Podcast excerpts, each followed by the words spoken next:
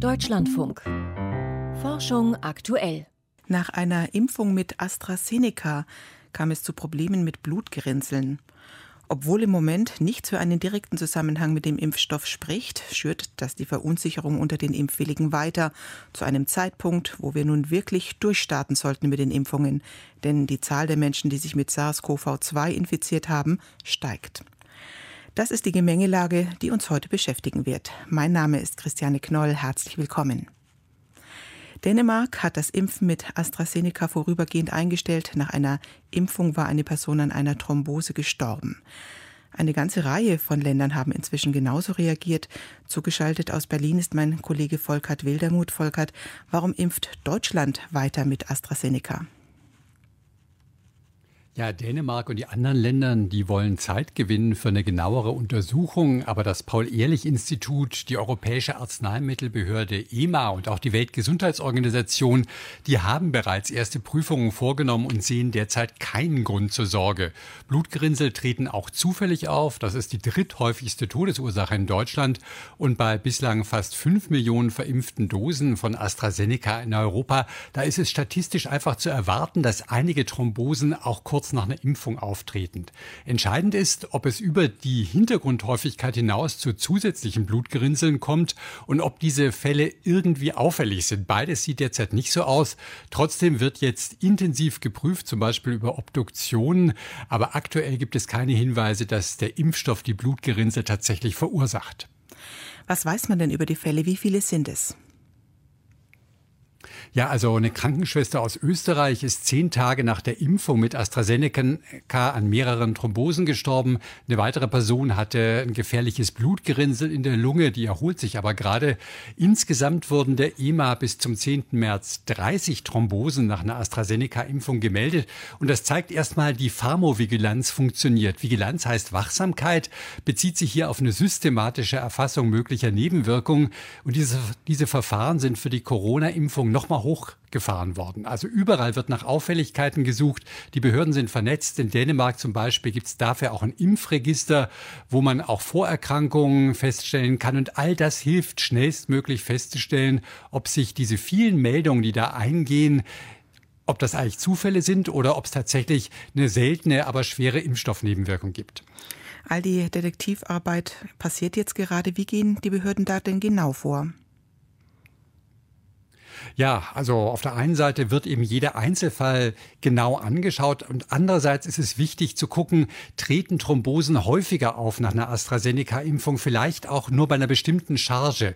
Aktuell, wie gesagt, deutet da nichts drauf hin. Es gibt auch keinen plausiblen Mechanismus. Dagegen ist klar belegt, dass die Krankheit Covid neunzehn selbst häufig Thrombosen auslöst. Von daher verringert die Impfung mit AstraZeneca sogar das Risiko für Blutgerinnsel.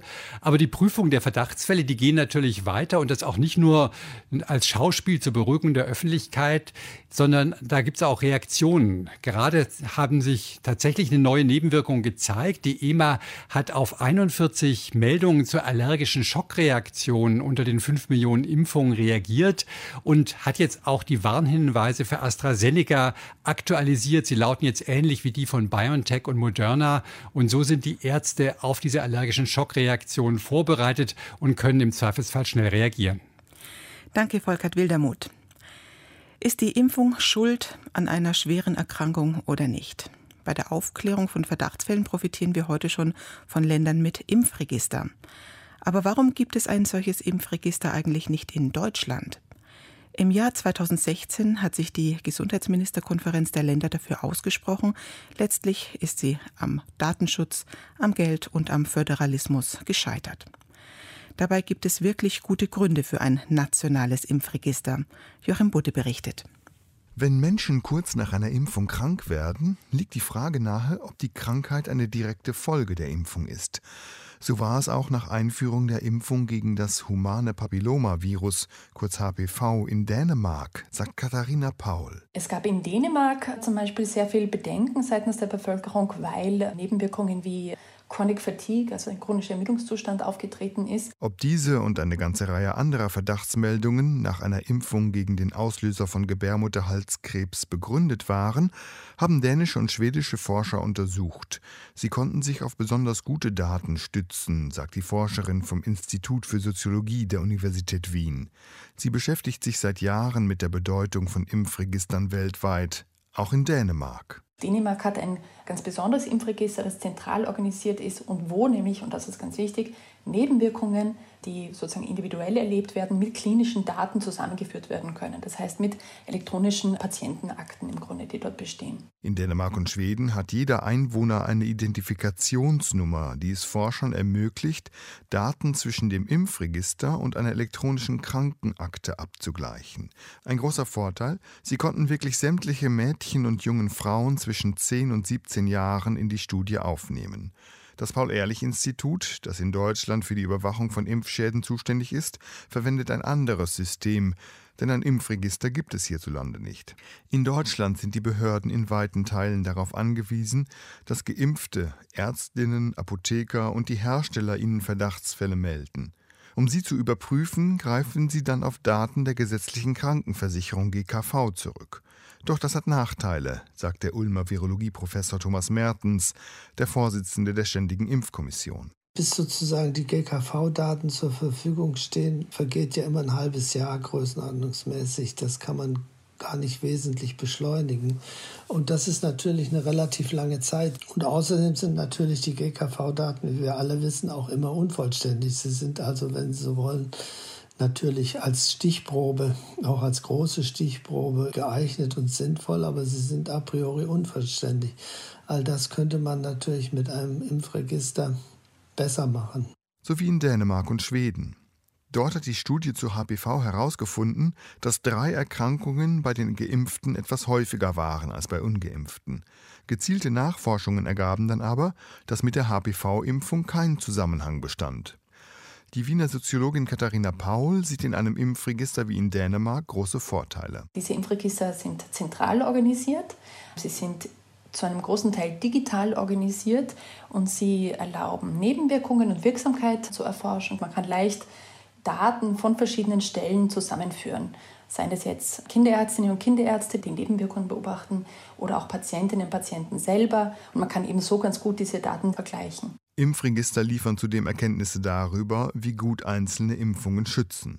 Und? Diese Datensätze sind von enormer Wichtigkeit, nicht nur für die öffentliche Gesundheit, sondern eben auch einfach für die Forschung, für die epidemiologische Forschung, sogar auch für die sozialwissenschaftliche Forschung. Denn wir können mit Impfregistern noch beobachten, wer lässt sich impfen, wer nicht, warum ist das so, wo sind auch Impflücken, die es zu schließen gilt zum Beispiel. Große Datenmengen, die zudem noch sensible Informationen aus vielfältigen Quellen verknüpfen, das kann problematisch werden.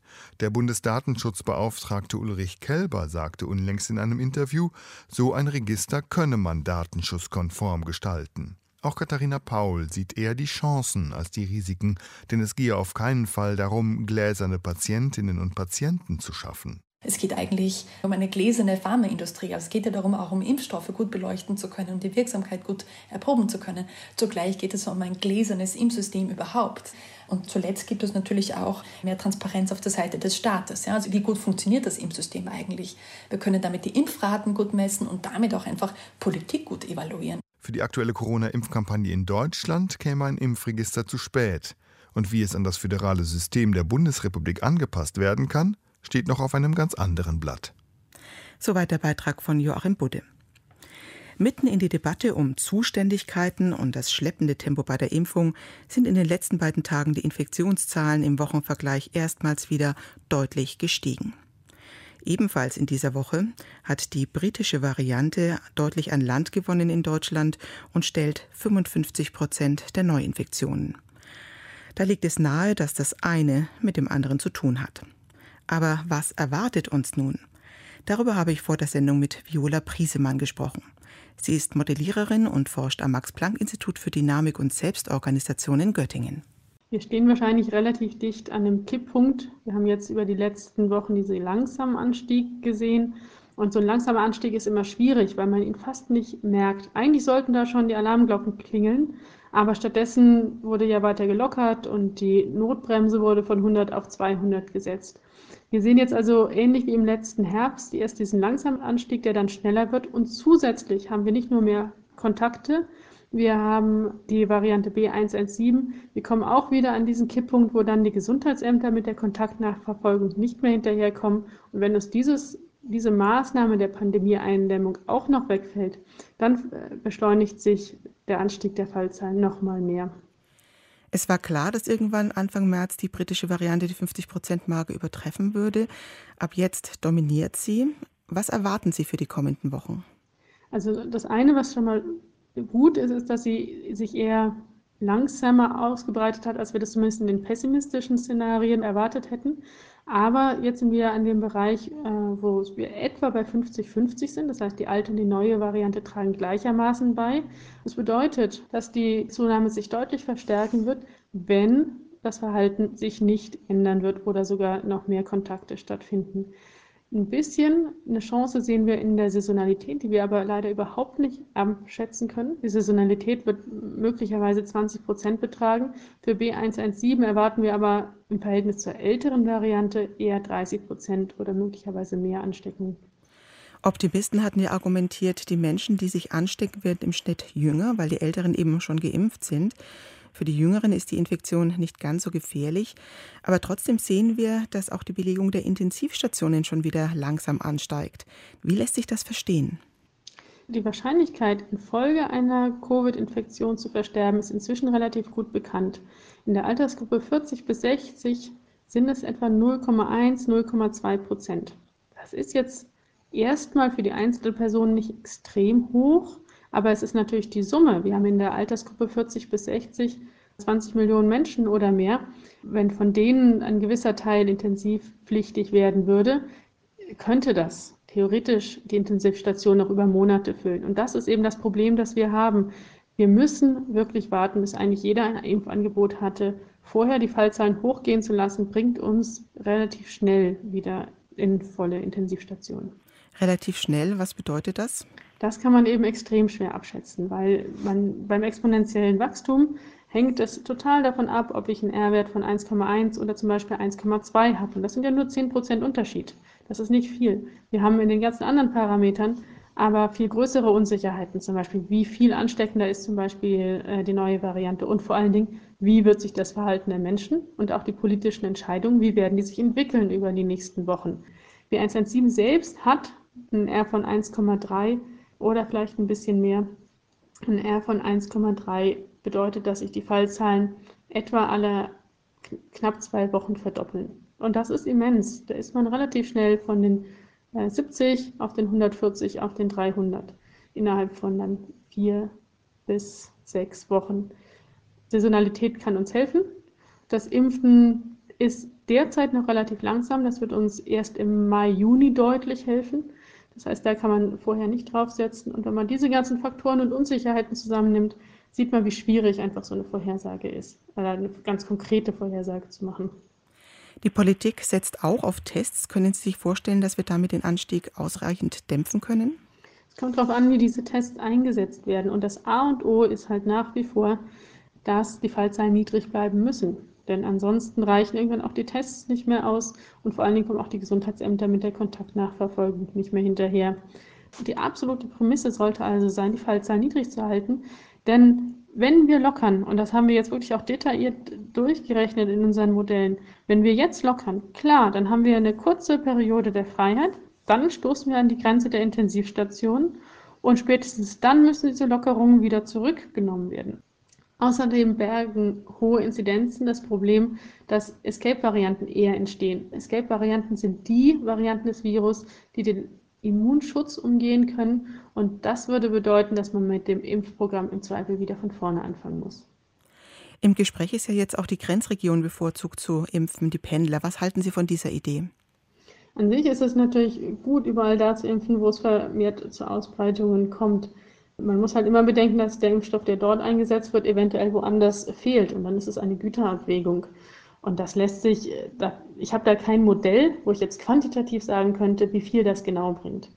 Aber an sich ist es intuitiv erstmal gesehen eine gute Idee zu sagen, in den Grenzregionen müssen wir auf jeden Fall testen. Das sollte auch das Testen auf gar keinen Fall äh, ersetzen. Und möglicherweise kann es diesen Regionen ein bisschen Erleichterung schaffen.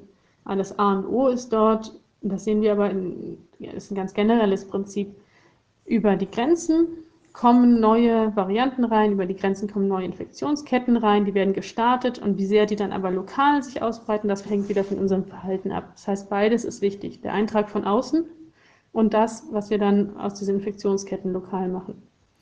Was wir heute Morgen in der Bundespressekonferenz auch erfahren haben, das war, dass vor allem in den Kitas Ausbrüche zu beobachten sind. Also bei den ganz Kleinen, bei den null bis fünfjährigen, ist ein deutlicher Anstieg mit mehr Ausbrüchen, aber auch mehr Beteiligten.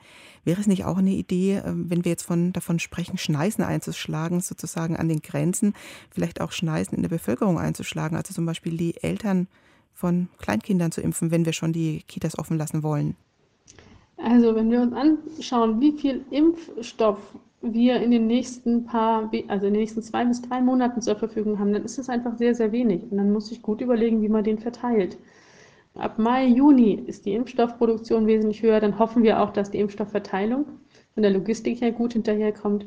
Da werden wir wirklich deutlich merken, dass wir mehr und mehr öffnen können, ohne höhere Fallzahlen zu riskieren.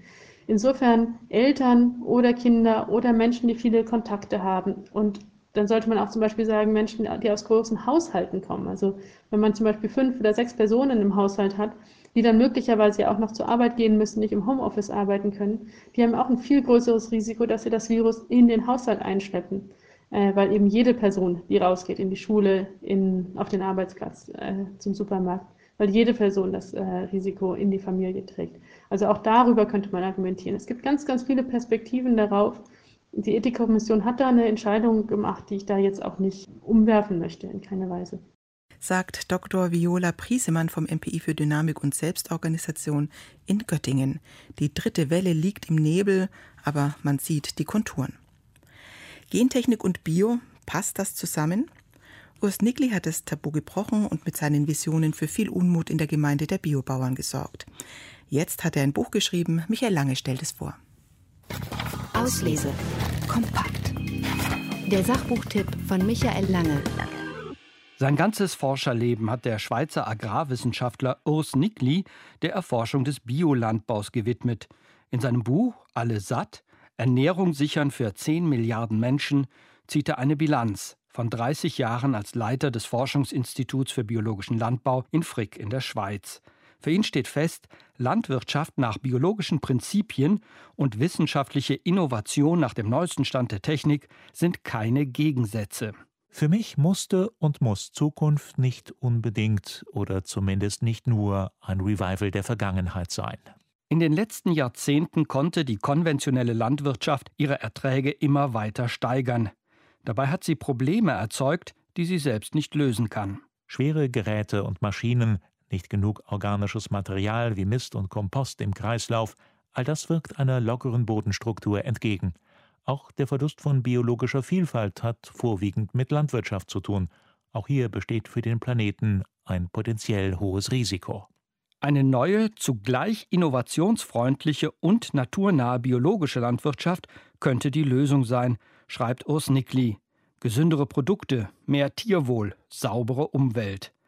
Aber viele Biolandwirte lehnen Innovationen ab. So können sie auf einem kleinen Markt mit wohlhabenden Kunden überleben. Wer jedoch die Probleme der Welternährung lösen möchte, darf keine Angst haben vor moderner Technik und hoher Effizienz, betont der Autor. Technologie ist nötig, damit die Biolandwirtschaft ähnlich hohe Erträge liefern kann wie ihre konventionelle Konkurrenz.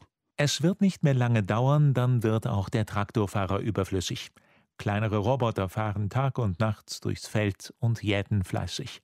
Sogar die solarbetriebene Ladestation fahren sie eigenständig an, um ihre Batterien wieder aufzuladen.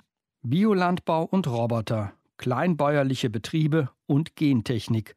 Für Urs Niggli sind das keine Gegensätze. Er plädiert dafür, alte Ideologien und Vorurteile über Bord zu werfen. Sein Credo: Nur das Beste aus beiden Welten kann das Überleben der Menschheit sichern.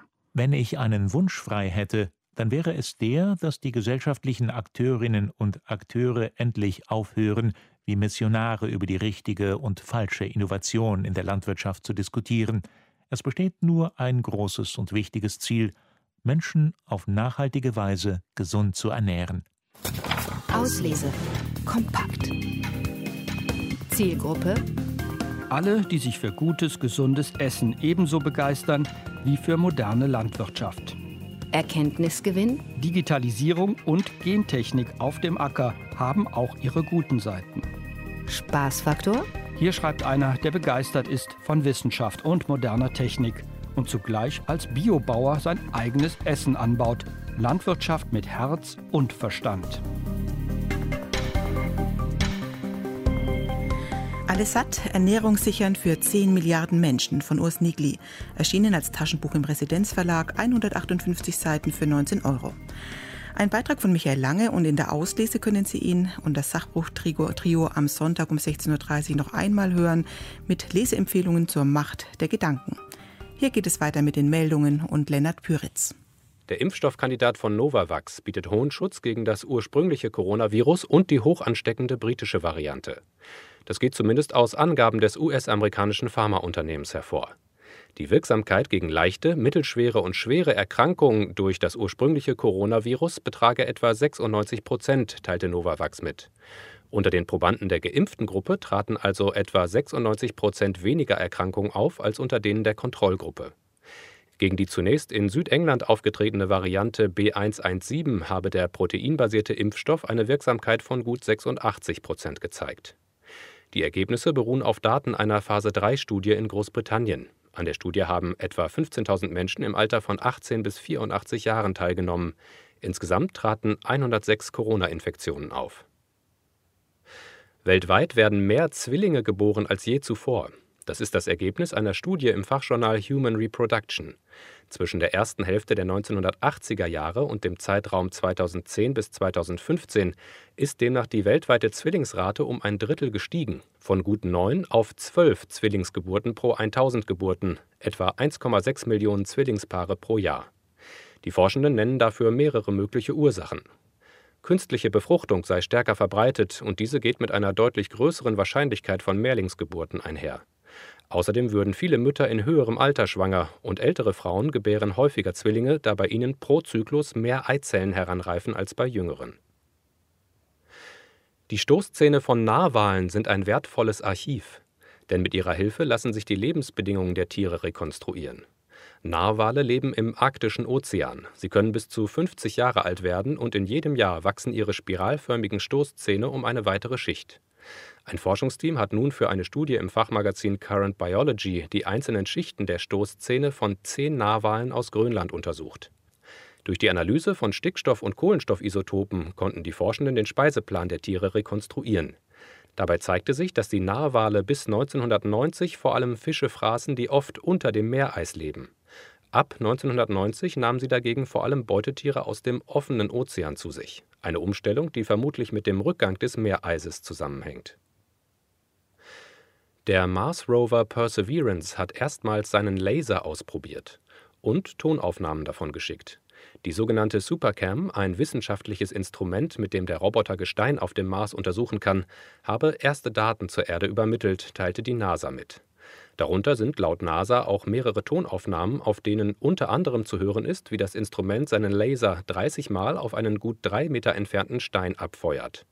Anhand von Lautstärkeunterschieden zwischen den verschiedenen Laserschüssen lässt sich auf Struktur und Härte des Gesteins rückschließen. Der Klimawandel verändert auf globaler Ebene die Wassermenge von Flüssen. Darauf weist eine Studie im Fachmagazin Science hin. Das Forschungsteam hatte Daten von tausenden Messstationen ausgewertet und sie zu größeren Regionen zusammengefasst. Dabei zeigte sich, wie viel Wasserflüsse führen, hat sich in den vergangenen Jahrzehnten deutlich geändert. Manche Regionen wie der Mittelmeerraum sind trockener geworden. In Skandinavien nahmen die Wassermengen dagegen zu. Modellrechnungen zeigten, dass die beobachteten Trends und Muster nur erklärt werden konnten, wenn die Auswirkungen des Klimawandels einbezogen wurden. Sternzeit, zwölfter März. Astronomische Zweifel an der Himmelsscheibe. Archäologen streiten gerade erbittert um den Fundort und das Alter der Himmelsscheibe von Nebra, die vor über zwanzig Jahren von Raubgräbern entdeckt wurde. Zudem können die Fachleute nur mutmaßen, wozu diese Darstellung von Sonne, Mond und Sternen einst diente. Nach einer verbreiteten Deutung kam die Himmelsscheibe auf dem Mittelberg bei Nebra als Beobachtungshilfe zum Einsatz. Eine besondere Rolle soll demnach der Brocken spielen, der höchste Berg des Harz. Hinter ihm, so heißt es, gehe die Sonne zur Sommersonnenwende unter. Schon damals hätten die Menschen mit Hilfe der Himmelsscheibe den Lauf der Sonne präzise verfolgt. Dies ist gleich in doppelter Hinsicht falsch. Zum einen geht die Sonne zur Sommersonnenwende vom Mittelberg aus nicht genau hinter dem Brocken unter, sondern etwa zwei Grad weiter links. Zum anderen ist der fünfundachtzig Kilometer entfernte Brocken von dort praktisch nicht zu sehen. Ihn verdecken Hügel im Vordergrund. Das zeigt der Anblick vom Mittelberg, der sich mit Hilfe von dreidimensionalen Geländekarten simulieren lässt. Sie basieren auf den metergenauen Daten von Radarsatelliten.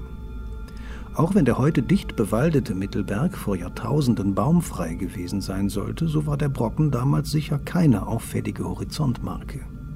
Selbst vom dreißig Meter hohen Turm, der dort heute steht, ist der Brocken nur vage auszumachen. Dies besagt natürlich nichts über den Fundort oder das Alter der Himmelsscheibe von Nebra. Allerdings widerlegt es eine sehr schwärmerische Erzählung über ihre Nutzung. Die E U will die Batterieproduktion stützen. Dazu mehr gleich nach den Nachrichten bei Wirtschaft und Gesellschaft. Mein Name ist Christiane Knoll. Danke fürs Zuhören.